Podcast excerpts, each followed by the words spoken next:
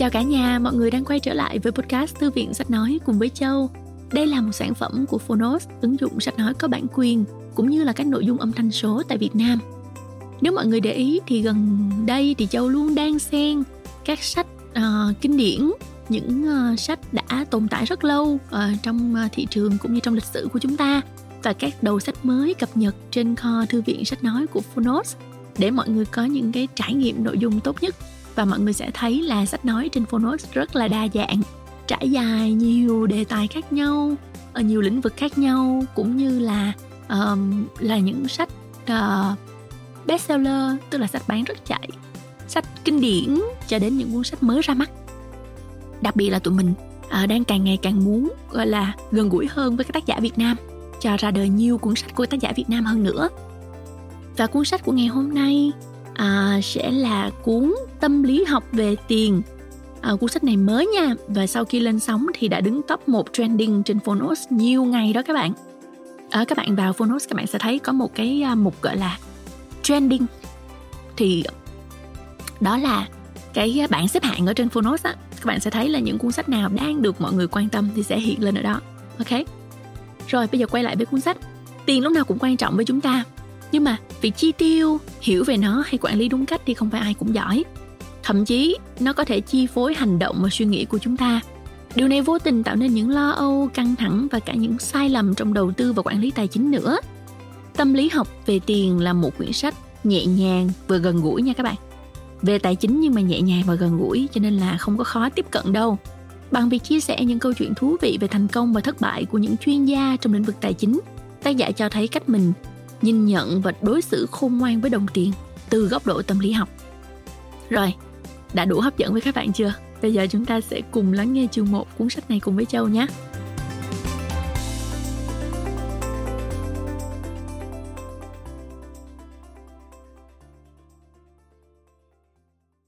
Bạn đang nghe từ Phonos. Tâm lý học về tiền. Những bí mật về tham vọng, sự thịnh vượng và hạnh phúc. Tác giả Morgan Housel. Người dịch Hoàng Thị Minh Phúc. Độc quyền tại Phonos. 1980 Books. Khơi nguồn tri thức.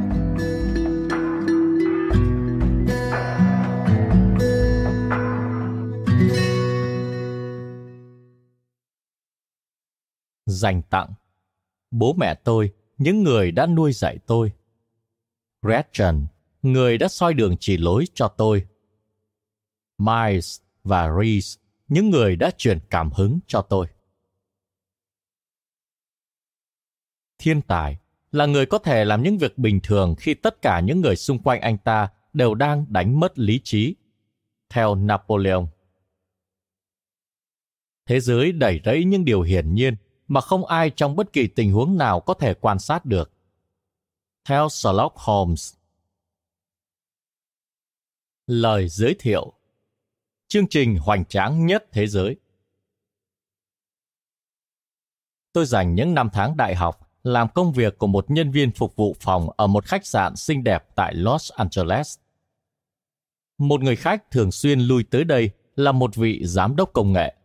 Ông ấy là một thiên tài, đã thiết kế và là chủ nhân bằng sáng chế của một bộ phận chủ chốt trong những bộ định tuyến Wi-Fi khi ông đang trong độ tuổi 20. Ông đã khởi dựng và bán vài công ty. Ông ấy cực kỳ thành công. Ông cũng có một mối quan hệ với đồng tiền mà tôi mạn phép miêu tả là sự trộn lẫn giữa cảm giác bất an và sự ngu ngốc của con trẻ. Ông mang theo mình một sấp hàng trăm tờ đô la dày vài inch Ông rút chúng ra cho bất cứ ai muốn hay không muốn xem chúng. Ông lớn tiếng khoe khoang về của cải của mình, thường là khi đang say và không vì bất cứ lý do gì. Một ngày nọ, ông đưa cho một trong những người đồng nghiệp của tôi một vài tờ tiền vài ngàn đô la và nói Đến cửa hiệu trang sức ở cuối đường và mua cho tôi một vài đồng vàng một nghìn đô la. Một tiếng sau, với những đồng xu vàng trong tay, vị giám đốc công nghệ và bạn bè ông tụ tập ở một bến tàu nhìn ra Thái Bình Dương.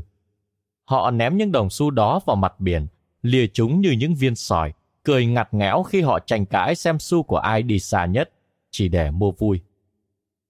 Nhiều ngày sau đó, ông làm vỡ một chiếc đèn ở trong nhà hàng của khách sạn. Một vị quản lý nói với ông rằng chiếc đèn có giá trị 500 đô la và ông sẽ phải thay thế nó. Cậu muốn 500 đô la? Vị giám đốc hỏi một cách ngờ vực, trong khi rút ra một cọc tiền từ túi và đưa nó cho người quản lý. Đây là 5.000 đô la, giờ thì biến đi cho khuất mắt ta, và đừng bao giờ lăng mạ ta như thế lần nữa. Bạn có thể tự hỏi hành vi này sẽ kéo dài bao lâu, và câu trả lời là không lâu lắm. Tôi được biết rằng nhiều năm sau đó ông ấy đã phá sản. Ý tưởng của cuốn sách này đó là có nhiều tiền không liên quan nhiều đến việc bạn thông minh như thế nào, mà lại liên quan lớn đến cách bạn hành xử. Và cách hành xử thì rất khó để uốn nắn, ngay cả đối với những người thực sự thông minh. Một thiên tài không kiểm soát được cảm xúc của anh ta có thể dẫn tới một thảm họa tài chính. Điều ngược lại cũng đúng. Những người bình thường không có kiến thức về tài chính có thể trở nên giàu có nếu họ nắm trong tay những kỹ năng hành xử không liên quan đến những thước đo chính thống về trí thông minh. Bài viết trên Wikipedia yêu thích của tôi bắt đầu như sau. Ronald James Rees là một nhà hảo tâm, nhà đầu tư, lao công và nhân viên trạm xăng. Ronald Rees được sinh ra ở vùng quê Vermont. Ông là người đầu tiên trong gia đình tốt nghiệp cấp 3 và sự thật rằng ông đi nhờ xe đến trường mỗi ngày càng làm điều này trở nên ấn tượng. Với những ai biết Ronald Reed, không còn nhiều điều khác đáng để nhắc tới. Cuộc đời của ông cũng trầm lắng như cách nó bắt đầu vậy. Reed sửa xe ở một trạm xăng suốt 25 năm và quét sàn ở JCPenney suốt 17 năm. Ông mua một căn nhà có hai phòng ngủ với giá 12.000 đô la ở tuổi 38 và sống ở đó đến cuối đời. Ông quá vợ ở tuổi 50 và không bao giờ tái hôn. Một người bạn hồi tưởng lại rằng sở thích chính của ông là chặt củi. Red qua đời vào năm 2014 ở tuổi 92. Đó là lúc mà người lao công khiêm nhường được lên bản tin thế giới. 2 triệu 813.503 người Mỹ đã qua đời vào năm 2014. Ít hơn 4.000 người trong số họ có giá trị tài sản ròng quá 8 triệu đô la khi họ mất đi. Ronald Rest là một trong số những người đó. Trong di chúc của ông, người lao công quá cố đã để lại 2 triệu đô cho những đứa cháu dượng và hơn 6 triệu đô cho bệnh viện và thư viện địa phương. Những người quen biết Rest đều hết sức ngạc nhiên. Ông đã lấy đâu ra toàn bộ số tiền đó? Hóa ra chẳng có bí mật nào hết, không hề có vụ thắng cược sổ số hay thừa kế nào. Press đã tiết kiệm số tiền ít ỏi mà ông có thể và đầu tư nó vào cổ phiếu Blue Chip. Sau đó ông chờ đợi. Hàng thập kỷ trôi qua, khi mà khoản tiết kiệm bé nhỏ đó sinh lời lãi cộng dồn thành hơn 8 triệu đô. Chuyện là thế đó, từ một người lao công thành một nhà hảo tâm. Một vài tháng trước khi Ronald Reds qua đời, một người đàn ông khác tên là Richard xuất hiện trên bản tin. Richard Fuscon là tất cả những gì mà Ronald Reagan đã không thể trở thành. Một giám đốc của Merrill Lynch được đào tạo bởi Harvard với tấm bằng MBA. Fuscon đã có một sự nghiệp thành công trong lĩnh vực tài chính đến mức ông nghỉ hưu ở độ tuổi 40 để trở thành một nhà hảo tâm. Nói thêm, Merrill Lynch là bộ phận quản lý tài sản của ngân hàng Hoa Kỳ. Trở lại nội dung chính. Cựu CEO của Merrill là Davis Komansky đã khen ngợi kiến thức kinh doanh, kỹ năng lãnh đạo, những phán đoán hợp lý và sự chính trực của Fuscon. Tạp chí kinh doanh Cranes từng đưa ông vào danh sách 40 người dưới 40 tuổi, gồm những doanh nhân thành công. Nhưng sau đó, giống như vị giám đốc công nghệ lia đồng xu vàng, mọi thứ tan rã. Giữa thập niên 2000, Fuscon đã vay mượn số tiền lớn để mở rộng căn nhà với diện tích 18.000 feet vuông ở Greenwich, Connecticut, chứa 11 nhà tắm, hai cầu thang máy, hai bể bơi, 7 nhà để xe và phải chi trả hơn 90.000 đô la một tháng để duy trì nó. Sau đó, cuộc khủng hoảng tài chính năm 2008 nổ ra. Cuộc khủng hoảng tác động xấu đến tài chính của hầu hết mọi người. Nó hiển nhiên cũng đã biến tài sản của Foxconn thành cho bụi khoản nợ lớn cùng tài sản kém thanh khoản khiến ông phá sản. Hiện tại, tôi không có nguồn thu nhập nào. Ông thừa nhận với thẩm phán tiến hành thủ tục phá sản vào năm 2008. Đầu tiên, căn nhà ở Palm Beach của ông bị tịch thu. Năm 2014, đến lượt căn biệt thự ở Greenwich. Năm tháng trước khi Ronald Rees để lại gia tài của ông cho quỹ từ thiện, căn nhà của Richard Fuscon, nơi mà những vị khách từng tới hồi tưởng lại cảm giác phấn khích khi ăn tối và nhảy múa trên phần mái xuyên thấu của chiếc bè bơi trong nhà, đã bị bán trong buổi đấu giá tài sản tịch thu với giá trị ít hơn 75% so với con số mà công ty bảo hiểm đã tính toán. Ronald Rest thì kiên nhẫn, Richard Fuscon lại tham lam. Đó là tất cả những gì cần thiết để khỏa lấp khoảng cách về giáo dục và kinh nghiệm giữa hai con người này. Bài học ở đây không phải là làm giống Ronald hơn và đừng bắt chước Richard. Mặc dù tôi có thể nghĩ đến những lời khuyên tồi tệ hơn. Điều thú vị về những câu chuyện này là sự độc đáo của chúng đối với tài chính. Liệu còn ngành công nghiệp nào khác có trường hợp một ai đó không có bằng cấp, không được đào tạo, không có lý lịch tốt, không có kinh nghiệm và không có chút mối quan hệ nào lại chiến thắng một người được hưởng nền giáo dục tốt nhất, trải qua những khóa đào tạo tốt nhất và có các mối quan hệ tốt nhất? Tôi khó mà nghĩ ra được. Thật không thể nào nghĩ được câu chuyện về Ronald Reagan thực hiện một ca ghép tim giỏi hơn một vị bác sĩ đã được đào tạo ở Harvard, hay thiết kế ra một tòa nhà chọc trời siêu việt hơn cả những kiến trúc sư nhiều kinh nghiệm nhất. Sẽ không bao giờ có một câu chuyện về một người lao công vượt trội hơn những kỹ sư hạt nhân hàng đầu thế giới. Nhưng những câu chuyện như vậy lại có xảy ra trong lĩnh vực đầu tư. Có hai lý do diễn giải cho sự thật rằng Ronald Reagan có thể đồng tồn tại với Richard Fuscon. Một là các kết quả tài chính được định hướng bởi sự may mắn, không phụ thuộc vào trí thông minh hay nỗ lực. Điều đó đúng ở một mức độ nào đó, và cuốn sách này sẽ trao đổi kỹ càng hơn về vấn đề này. Hoặc hai là, và tôi nghĩ điều này phổ biến hơn, sự thành công trong tài chính không phải là một lĩnh vực khoa học khó nhằn. Nó là một kỹ năng mềm, nơi mà cách bạn hành xử quan trọng hơn điều mà bạn biết. Tôi gọi kỹ năng mềm này là tâm lý học tiền tệ. Mục đích của cuốn sách này là sử dụng những câu chuyện ngắn để thuyết phục bạn rằng những kỹ năng mềm còn quan trọng hơn khía cạnh lý thuyết của đồng tiền. Tôi sẽ làm điều này theo cách giúp đỡ tất cả mọi người, từ Rest đến Fuscon và những người khác nữa, đưa ra những quyết định tài chính đúng đắn hơn. Những kỹ năng mềm này, như tôi đã nhận ra, thường bị coi thường. Tài chính được dạy dỗ một cách choáng ngợp như một lĩnh vực có nền tảng toán học, nơi bạn đưa dữ liệu vào một công thức và công thức đó cho bạn biết cần phải làm gì và cho rằng bạn sẽ tiến hành đúng như vậy. Điều này là đúng trong khía cạnh tài chính cá nhân, nơi mà bạn được khuyên mở một quỹ khẩn cấp trong 6 tháng và tiết kiệm được 10% tiền lương của bạn. Nó cũng đúng trong đầu tư, nơi chúng ta biết chính xác mối tương quan trong quá khứ giữa tỷ lệ lãi suất và mức định giá. Và nó cũng đúng trong các tập đoàn tài chính, nơi mà những CFO có thể đo đếm giá trị chính xác của dòng vốn. Không phải những điều trong số này là xấu hay sai lầm, chỉ là biết được điều cần làm không nói cho bạn biết điều sẽ xảy ra trong đầu bạn khi bạn thử làm theo nó. Hai chủ đề ảnh hưởng đến tất cả mọi người, dù bạn có quan tâm đến chúng hay không, đó là sức khỏe và tiền bạc. Ngành công nghiệp chăm sóc sức khỏe là chiến thắng vang dội của khoa học hiện đại. Với tuổi thọ trung bình gia tăng trên khắp thế giới, những khám phá khoa học đã thế chỗ những ý tưởng cũ kỹ của bác sĩ về cách vận hành của cơ thể và hầu như tất cả mọi người đều khỏe lên nhờ điều đó.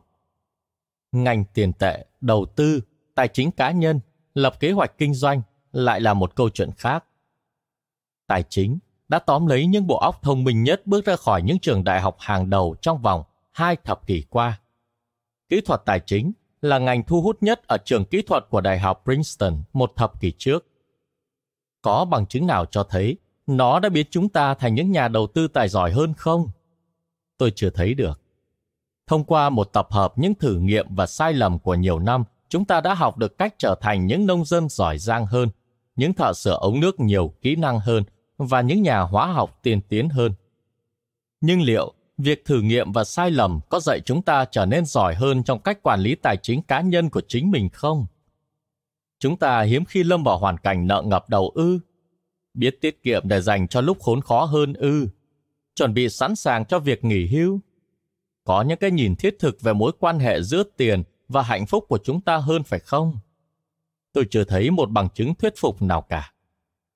Phần lớn lý do tại sao tôi tin đó là do chúng ta nghĩ về cũng như được dạy về tiền tệ theo những cách quá giống với vật lý học, gồm những quy tắc và định luật, chứ không như môn tâm lý học với cảm xúc và sắc thái. Và điều đó, đối với tôi, cũng thú vị y như tầm quan trọng của nó vậy. Tiền bạc có ở khắp mọi nơi, nó ảnh hưởng đến tất cả chúng ta và khiến phần lớn chúng ta bối rối. Mọi người nghĩ về nó theo những cách hơi khác nhau một chút.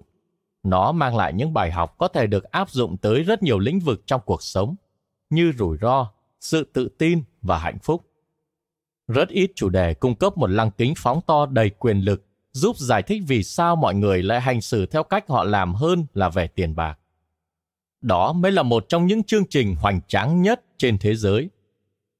Sự trân trọng của bản thân tôi với tâm lý học tiền tệ được định hình bởi hơn một thập kỷ viết về chủ đề này. Tôi bắt đầu viết về tài chính vào đầu năm 2008. Đó là bình minh của cuộc khủng hoảng tài chính và là cuộc suy thoái tồi tệ nhất trong vòng 80 năm. Để viết về những gì đã xảy ra, tôi muốn hiểu được ngọn ngành. Nhưng điều đầu tiên tôi học được sau cuộc khủng hoảng tài chính đó là không một ai có thể giải thích chính xác điều gì đã xảy ra hay tại sao nó lại xảy ra, chứ chưa nói đến cần phải làm gì với vấn đề đó. Mỗi một lời giải thích hợp lý lại có một lời bác bỏ thuyết phục không kém. Những kỹ sư có thể xác định nguyên nhân gây sập cầu bởi vì có một sự thống nhất rằng nếu một trọng lượng nhất định được đặt lên một khu vực nhất định thì khu vực đó sẽ gãy. Vật lý không phải là điều gây tranh cãi, nó được điều hướng bởi những định luật.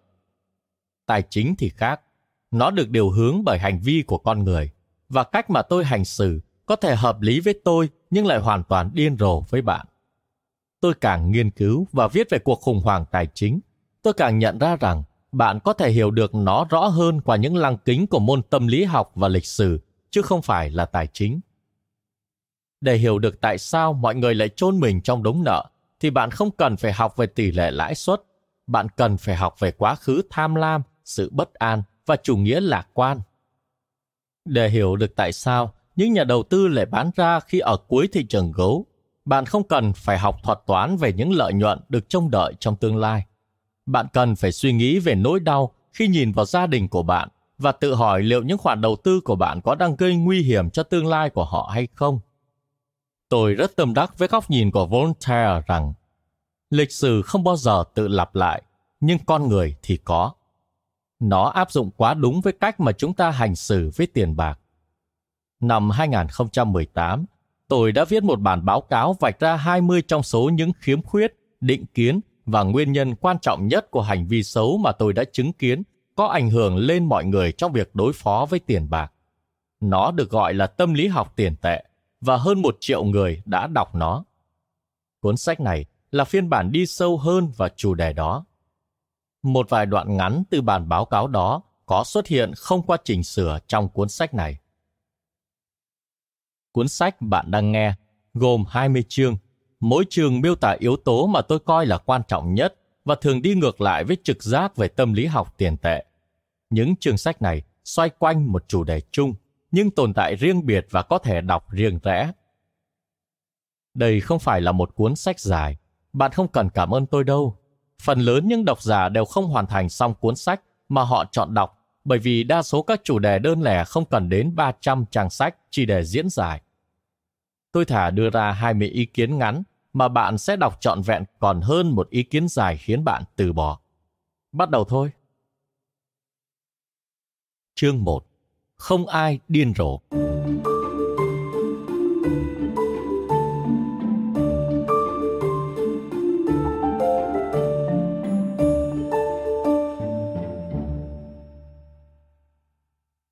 Trải nghiệm cá nhân liên quan đến tiền bạc của bạn đóng góp khoảng 0,00000001% những gì xảy ra trên thế giới. Nhưng có lẽ lại chiếm đến 80% cách bạn suy nghĩ về việc thế giới vận hành. Để tôi nói cho bạn nghe về một vấn đề. Nó có thể khiến bạn cảm thấy tốt hơn về việc bạn làm với khoản tiền bạn có và bớt đánh giá về việc người khác làm với số tiền của họ hơn. Mọi người đều làm điều gì đó điên rồ với tiền bạc của họ, nhưng không ai điên rồ hết. Vấn đề là như thế này. Mọi người đến từ những thế hệ khác nhau, được nuôi dạy bởi những bậc phụ huynh khác nhau với những khoản thu nhập khác nhau và coi trọng những giá trị khác nhau ở những phần khác nhau trên thế giới, được sinh ra trong những nền kinh tế khác nhau, trải nghiệm những thị trường việc làm khác nhau với những mục đích và mức độ may mắn khác nhau, học được những bài học rất khác nhau. Ai cũng có trải nghiệm đặc biệt riêng với cách mà thế giới vận hành, và điều mà bạn đã trải nghiệm có tác động sâu sắc hơn điều mà bạn học được qua người khác. Vì thế tất cả chúng ta, bạn, tôi, tất cả mọi người đều đi qua cuộc đời này với một tập hợp những quan điểm vô cùng khác biệt về cách tiền bạc hoạt động. Điều có vẻ điên rồ với bạn lại có thể rất hợp lý với tôi. Người lớn lên từ sự nghèo đói, nghĩ về rủi ro và phần thưởng theo những cách mà đứa con của một chủ ngân hàng giàu có không tài nào hiểu nổi, ngay cả khi cậu ta cố gắng. Người lớn lên khi lạm phát tăng cao, đã phải trải nghiệm những điều mà người lớn lên khi giá cả bình ổn không bao giờ biết người môi giới chứng khoán đánh mất mọi thứ trong thời kỳ đại suy thoái, đã trải qua những điều mà người công nhân công nghệ luôn chìm đắm trong thời kỳ hoàng kim của những năm cuối thập kỷ 1990, không tài nào tưởng tượng được. Người Úc chưa từng chứng kiến cuộc suy thoái trong 30 năm đã trải nghiệm những điều mà không một người Mỹ nào từng biết đến. Vân vân và vân vân. Danh sách trải nghiệm kéo dài vô tận. Bạn biết những điều về tiền bạc mà tôi không biết và ngược lại. Bạn đi qua cuộc đời với những niềm tin, mục tiêu và dự đoán khác biệt so với tôi. Điều đó không phải là vì một trong hai chúng ta thông minh hơn người còn lại hay có thông tin chính xác hơn, mà đó là bởi vì chúng ta đã có những cuộc đời khác biệt, được định hình bởi những trải nghiệm khác nhau nhưng vẫn đầy thuyết phục. Những trải nghiệm cá nhân liên quan đến tiền bạc của bạn đóng góp khoảng 0,0000001% những gì xảy ra trên thế giới nhưng có lẽ lại chiếm đến 80% cách bạn suy nghĩ về việc thế giới vận hành. Vì thế, những người thông minh ngang nhau có thể bất đồng quan điểm về cách thức và lý do tại sao cuộc suy thoái lại diễn ra, cách mà bạn nên đầu tư tiền, điều mà bạn nên ưu tiên, lượng rủi ro bạn nên chấp nhận, vân vân. Trong cuốn sách về Mỹ vào thập niên 1930 của ông, Frederick Lewis Allen đã viết rằng cuộc đại suy thoái đã để lại dấu ấn khó phai trong lòng hàng triệu người dân Mỹ suốt cuộc đời của họ. Nhưng trong đó lại có những trải nghiệm đa dạng. 25 năm sau, trong khi đang tranh chức Tổng thống, John F. Kennedy được một phóng viên hỏi về điều ông nhớ nhất trong cuộc đại suy thoái. Ông đã hồi tưởng. Tôi không có kiến thức trực tiếp về cuộc đại suy thoái. Gia đình tôi sở hữu một trong những khối tài sản lớn trên thế giới và nó đạt giá trị cao hơn bao giờ hết vào thời điểm đó. Chúng tôi đã có những ngôi nhà lớn hơn, nhiều người phục vụ hơn và chúng tôi đi du lịch nhiều hơn. Chỉ có một điều duy nhất mà tôi tận mắt chứng kiến, đó là khi bố tôi thuê thêm một vài người làm vườn, chỉ để cho họ có một công việc kiếm miếng cơm manh áo. Tôi thực sự đã không tìm hiểu về cuộc đại suy thoái cho đến khi tôi đọc về nó ở trường Harvard. Đây là một điểm lớn trong cuộc bầu cử năm 1960 mọi người đã nghĩ rằng làm sao mà một người không hiểu biết gì về câu chuyện kinh tế lớn nhất thế hệ trước lại được đặt vào vị trí cầm quyền của cả nền kinh tế được. Theo rất nhiều cách, nó đã được bỏ qua bởi trải nghiệm của JFK trong chiến tranh thế giới thứ hai. Đó là trải nghiệm đầy xúc động và lan rộng thứ hai của thế hệ trước, và là điều mà đối thủ chính của ông, Hubert Humphrey, đã không có được. Thách thức đối với chúng ta đó là không có bất cứ lượng kiến thức hay sự mở mang về đầu óc nào có thể thật sự tái tạo sức mạnh của nỗi sợ hãi và lòng bất an. Tôi có thể đọc về cảm giác khi đánh mất tất cả trong thời kỳ đại suy thoái, nhưng tôi không có những vết sẹo cảm xúc như những người đã thực sự trải nghiệm nó. Và người đã sống sót qua trận đó không thể hiểu nổi tại sao một người như tôi có thể tỏ ra bình thản với những điều như sở hữu cổ phiếu. Chúng ta nhìn thế giới qua những lăng kính khác nhau những trang tính có thể thể hiện tần số mang tính lịch sử khi thị trường cổ phiếu lớn tụt dốc. Nhưng chúng không thể thể hiện cảm giác khi về nhà, nhìn những đứa con của bạn và tự hỏi liệu có phải bạn đã gây ra một sai lầm có ảnh hưởng đến cuộc đời của chúng hay không. Nghiên cứu lịch sử khiến bạn cảm thấy như bạn hiểu được điều gì đó.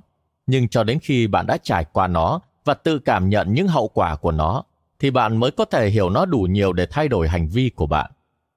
Chúng ta đều nghĩ rằng chúng ta biết cách vận hành của thế giới, nhưng chúng ta đều chỉ mới trải nghiệm một phần rất nhỏ của nó.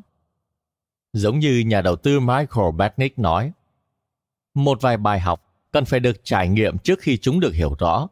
Chúng ta đều là nạn nhân theo những cách khác nhau của sự thật đó. Năm 2006, những nhà kinh tế học Ulrich Marmandier và Stephen Nagel đến từ Cục Nghiên cứu Kinh tế Quốc gia đã lục lọi bản khảo sát về tài chính tiêu dùng trong suốt 50 năm, một cái nhìn cụ thể về cách mà người Mỹ sử dụng tiền bạc của họ. Trên lý thuyết, mọi người nên đưa ra những quyết định đầu tư dựa trên mục tiêu của họ và bản chất của những lựa chọn đầu tư mở ra trước mắt họ vào thời điểm đó. Nhưng đó không phải là điều mà mọi người đã làm. Những nhà kinh tế tìm ra rằng những quyết định đầu tư trong cuộc đời của mọi người đều được định hướng bởi những trải nghiệm mà những nhà đầu tư đó đã trải qua trong thế hệ của họ, đặc biệt là những trải nghiệm trong những năm đầu trưởng thành. Nếu bạn lớn lên trong khi lạm phát tăng cao, bạn sẽ đầu tư ít tiền vào trái phiếu hơn trong phần đời còn lại so với những người lớn lên khi lạm phát thấp. Nếu bạn lớn lên khi thị trường cổ phiếu đang vững mạnh, bạn sẽ đầu tư nhiều tiền vào cổ phiếu trong phần đời còn lại hơn so với những người lớn lên trong giai đoạn cổ phiếu yếu kém.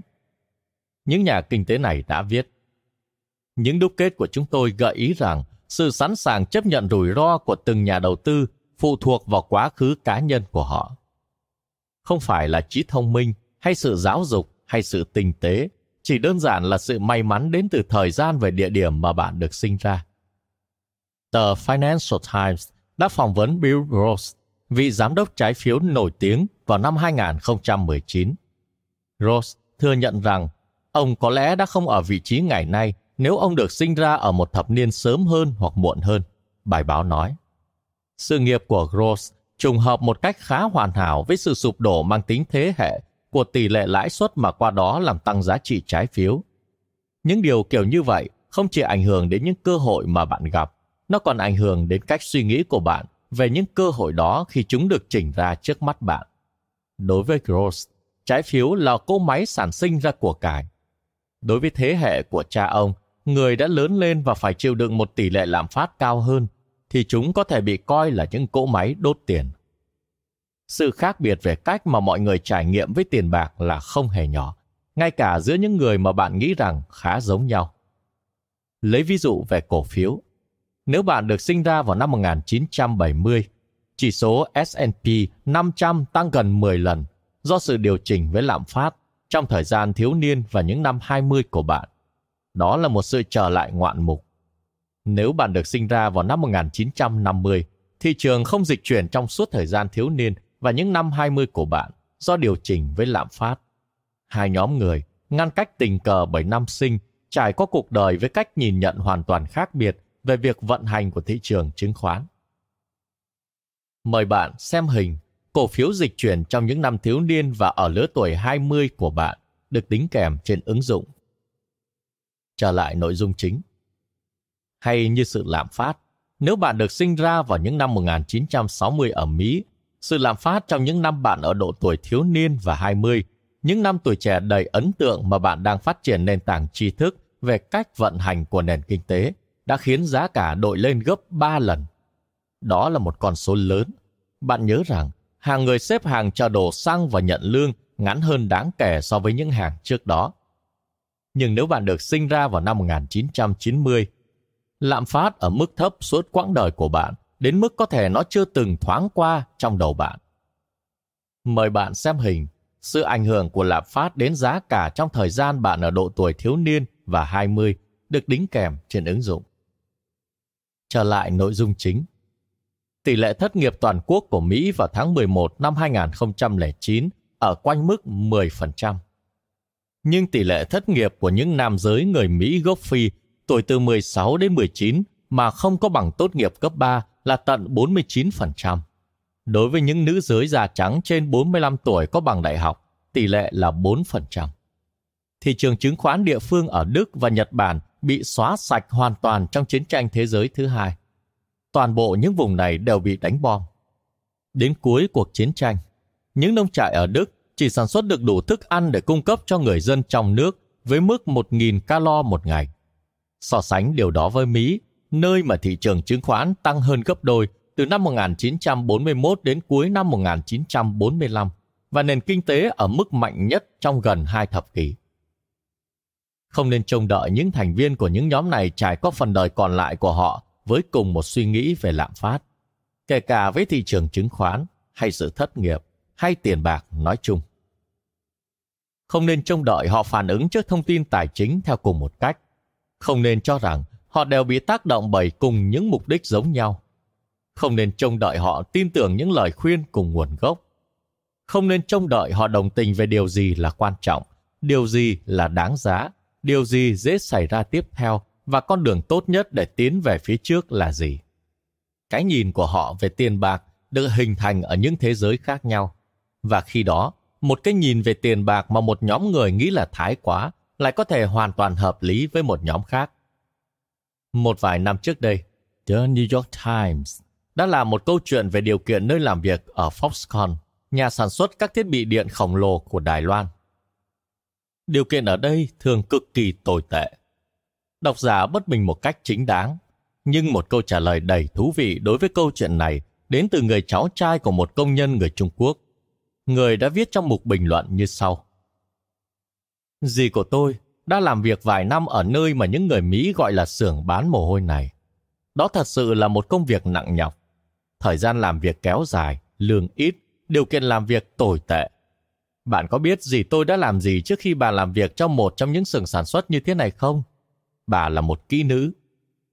Ý nghĩ làm việc trong một xưởng bán mồ hôi so với lối sống cũ kia là một sự cải thiện. Theo tôi nghĩ là vậy. Tôi biết rằng, dì tôi thà bị bóc lột bởi một tên xếp tư bản độc ác vì một vài đồng đô la còn hơn là bị khai thác cơ thể bởi một vài tên đàn ông chỉ để đổi lấy vài đồng xu. Đó là lý do vì sao tôi thấy tức giận bởi cách suy nghĩ của rất nhiều người Mỹ. Chúng tôi không có những cơ hội tương tự như ở phương Tây. Cơ sở hạ tầng chính phủ của chúng tôi khác biệt. Đất nước của chúng tôi khác biệt. Phải, nhà xưởng là nơi lao động cực nhọc. Nó có thể cải thiện không? Có, nhưng chỉ khi bạn so sánh nó với những công việc ở Mỹ mà thôi. Tôi không biết phải nghĩ gì về điều này. Một phần trong tôi muốn tranh cãi, gay gắt, một phần khác lại muốn thấu hiểu. Nhưng phần lớn, đây là một ví dụ cho việc làm thế nào mà các trải nghiệm khác nhau có thể dẫn tới những cái nhìn hoàn toàn khác biệt trong những chủ đề mà một bên luôn có trực quan nghĩ rằng nó nên đen trắng rõ ràng. Mọi quyết định mà con người đưa ra với tiền bạc được biện minh thông qua việc đưa thông tin mà họ có vào thời điểm đó vào cách vận hành của thế giới theo mô hình suy nghĩ độc đáo của họ. Những người đó có thể đã tiếp nhận thông tin sai. Họ có thể đã nghe những thông tin thiếu sót. Họ có thể không giỏi toán. Họ có thể bị thuyết phục bởi phương pháp tiếp thị ung nhọt. Họ có thể không hề hay biết gì về điều họ đang làm. Họ có thể đánh giá sai hậu quả của những hành động của họ. Ôi, rất nhiều tình huống có thể xảy ra. Nhưng mỗi quyết định tài chính mà một người đưa ra đều hợp lý với họ trong thời phút đó và hoàn thành những mục mà họ cần làm. Họ kể cho bản thân một câu chuyện về điều mà họ đang làm và lý do tại sao làm nó và câu chuyện đó đã được định hình bởi những trải nghiệm độc đáo riêng của họ. Hãy xem một ví dụ đơn giản. Vé sổ số. Người Mỹ tiêu nhiều tiền cho chúng hơn cả vé xem phim, trò chơi điện tử, âm nhạc, các sự kiện thể thao và sách cộng lại. Và ai là người mua chúng? đa phần là người nghèo. Những hộ gia đình có thu nhập thấp ở Mỹ trung bình tiêu 412 đô la một năm vào sổ số, gấp 4 lần số tiền từ những hộ gia đình thuộc nhóm thu nhập cao nhất.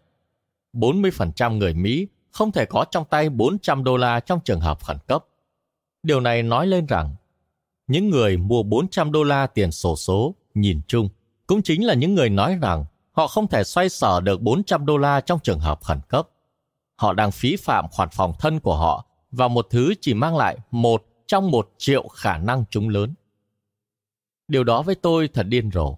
Nó có lẽ cũng có vẻ điên rồ với bạn. Nhưng tôi không nằm trong nhóm có thu nhập thấp nhất.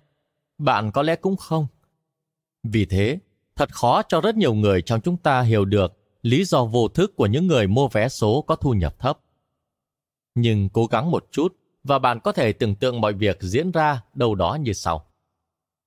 Chúng tôi sống dựa vào từng khoản lương và việc tiết kiệm có vẻ xa vời. Viễn cảnh về mức lương cao hơn có vẻ ngoài tầm với. Chúng tôi không thể trang trải những chuyến du lịch đẹp đẽ, những chiếc xe hơi mới, bảo hiểm sức khỏe hay nhà cửa ở những khu vực an toàn. Chúng tôi không thể cho con cái đi học đại học mà không ngập ngụa trong đống nợ.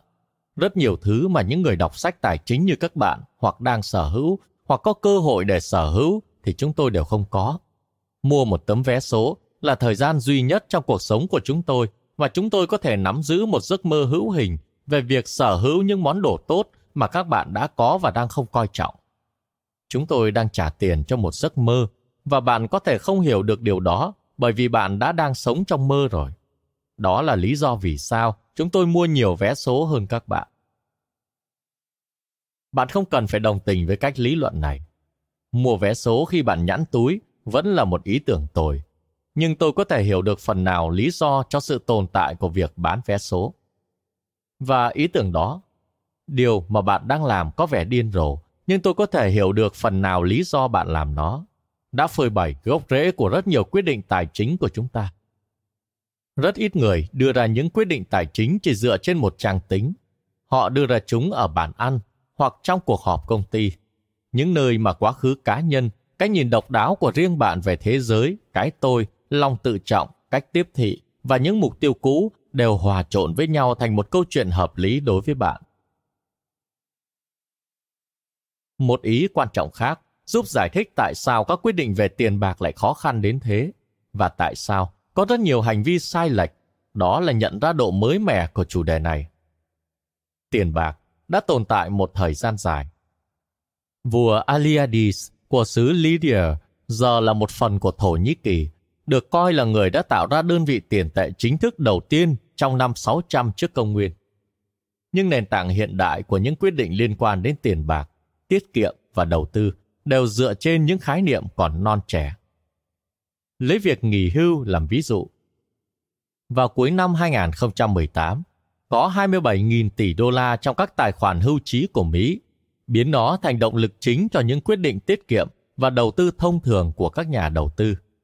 Nhưng toàn bộ khái niệm gắn mắc nghỉ hưu này lại mới chỉ tồn tại nhiều nhất là qua hai thế hệ. Trước chiến tranh thế giới thứ hai, phần lớn người dân Mỹ làm việc cho đến khi họ qua đời. Đó vừa là sự trông đợi, vừa là thực tế. Tỷ lệ tham gia vào lực lượng lao động của nam giới ở độ tuổi từ 65 trở lên là hơn 50% cho đến những năm 1940. Mời bạn xem hình, tỷ lệ tham gia lực lượng lao động của nam giới tuổi 65 cộng được đính kèm trên ứng dụng. Trở lại nội dung chính. Bảo hiểm xã hội có mục tiêu thay đổi điều này nhưng những lợi ích ban đầu của nó không thể nào sánh bằng một mức lương hưu chuẩn. Khi Ida Marie Fuller đổi tờ xét bảo hiểm xã hội đầu tiên ra tiền mặt vào năm 1940, số tiền lúc đó là 22,54 đô la hay 416 đô la khi đã điều chỉnh với lạm phát. Phải đến những năm 1980 thì tờ xét bảo hiểm xã hội trung bình dành cho những người về hưu mới vượt ngưỡng 1.000 đô la một tháng khi đã điều chỉnh với lạm phát hơn một phần tư người dân Mỹ ở độ tuổi trên 65 được xếp vào mục sống trong nghèo đói bởi Cục Điều tra Dân số cho đến tận cuối thập kỷ 1960. Có một niềm tin rộng rãi với câu nói mọi người từng có khoản lương hưu riêng, nhưng điều này đã bị thổi phồng quá đà. Viện Nghiên cứu Lợi ích Nhân viên giải thích rằng chỉ một phần tư những người ở độ tuổi 65 hoặc cao hơn có nguồn lương hưu vào năm 1975. Trong số những người may mắn chiếm thiểu số đó, chỉ có 15% thu nhập hộ gia đình đến từ lương hưu. Tờ New York Times đã viết vào năm 1955 về một khát khao đang trỗi dậy nhưng vẫn còn chưa thực hiện được về việc nghỉ hưu. Một cách nói khác của câu nói quen thuộc. Mọi người đều nói về việc nghỉ hưu, nhưng hiển nhiên là rất ít người có hành động liên quan đến nó. Phải đến tận những năm 1980 thì ý tưởng rằng mọi người đều xứng đáng và nên hưởng một giai đoạn nghỉ hưu đáng trân trọng mới phổ biến. Và cái cách để có được giai đoạn nghỉ hưu đáng trân trọng kể từ đó đã trở thành sự trông đợi rằng ai cũng sẽ tiết kiệm và đầu tư khoản tiền của riêng họ. Để tôi nhấn mạnh lại sự mới mẻ của ý tưởng này. kế hoạch 401K, phương pháp tiết kiệm đóng vai trò xương sống của Quỹ hưu trí Hoa Kỳ, không tồn tại cho đến tận năm 1978. Quỹ hưu trí cá nhân Roth IRA cũng không được sinh ra cho đến năm 1998. Nếu nó là một con người, thì bây giờ nó còn chưa đủ tuổi để được uống rượu nữa. Việc nhiều người trong số chúng ta không giỏi tiết kiệm và đầu tư để dành cho lúc nghỉ hưu không phải là một bất ngờ. Chúng ta không hề điên rồ. Chúng ta chỉ toàn là những người mới làm quen mà thôi. Điều tương tự cũng xảy ra với đại học. Tỷ lệ người Mỹ trên tuổi 25 sở hữu một tấm bằng đại học đã đi từ ít hơn một trong 20 người vào năm 1940 đến một trong bốn người vào năm 2015. Học phí đại học trung bình trong thời gian đó tăng hơn 4 lần khi đã điều chỉnh với lạm phát. Một điều lớn lao và rất quan trọng lại tác động đến xã hội nhanh như thế đã giải thích tại sao. Lấy ví dụ, rất nhiều người lại đưa ra những quyết định tồi tệ với khoản vay sinh viên trong vòng 20 năm qua. Không hề có hàng thập kỷ tích lũy kinh nghiệm để cố gắng học hỏi. Chúng ta chỉ đang tùy cơ ứng biến. Điều tương tự cũng áp dụng với quỹ chỉ số, một loại quỹ mới chỉ ít hơn 50 tuổi. Và quỹ phòng hộ, một loại quỹ không được triển khai cho đến 25 năm nay. Ngay cả việc sử dụng tràn lan những gói nợ tiêu dùng, thế chấp, thẻ tín dụng và cho vay để mua xe cũng không được triển khai cho đến sau chiến tranh thế giới thứ hai, khi đạo luật GI Bill giúp hàng triệu người dân Mỹ dễ dàng vay mượn hơn. Chó là loài động vật được nuôi trong nhà từ 10.000 năm trước mà vẫn lưu giữ một vài hành vi hoang dã của tổ tiên chúng. Ấy vậy mà chúng ta ở đây chỉ với từ 20 đến 50 năm kinh nghiệm trong hệ thống tài chính hiện đại lại hy vọng trở nên quen thuộc hoàn toàn. Với một chủ đề được ảnh hưởng rất nhiều bởi cảm xúc hơn là thông tin xác thực, đây thực sự là một vấn đề. Và nó giúp ta giải thích tại sao chúng ta không thường xuyên làm những điều mà chúng ta lẽ ra nên làm với tiền bạc. Chúng ta đều làm những điều điên rồ với tiền bạc, bởi vì chúng ta đều còn khá mới mẻ với trò chơi này và điều có vẻ điên rồ với bạn lại có khi hợp lý với tôi. Nhưng không ai điên rồ cả. Chúng ta đều đưa ra các quyết định dựa trên những trải nghiệm độc đáo riêng có mang vẻ hợp lý với mình ở bất cứ thời điểm nào. Giờ hãy để tôi kể cho bạn một câu chuyện về cách Bill Gates làm giàu. Cảm ơn bạn đã lắng nghe podcast Thư viện Sách Nói. Tải ngay ứng dụng Phonos để nghe trọn vẹn sách nói của kỳ này bạn nhé. Hẹn gặp lại bạn trong các podcast sau.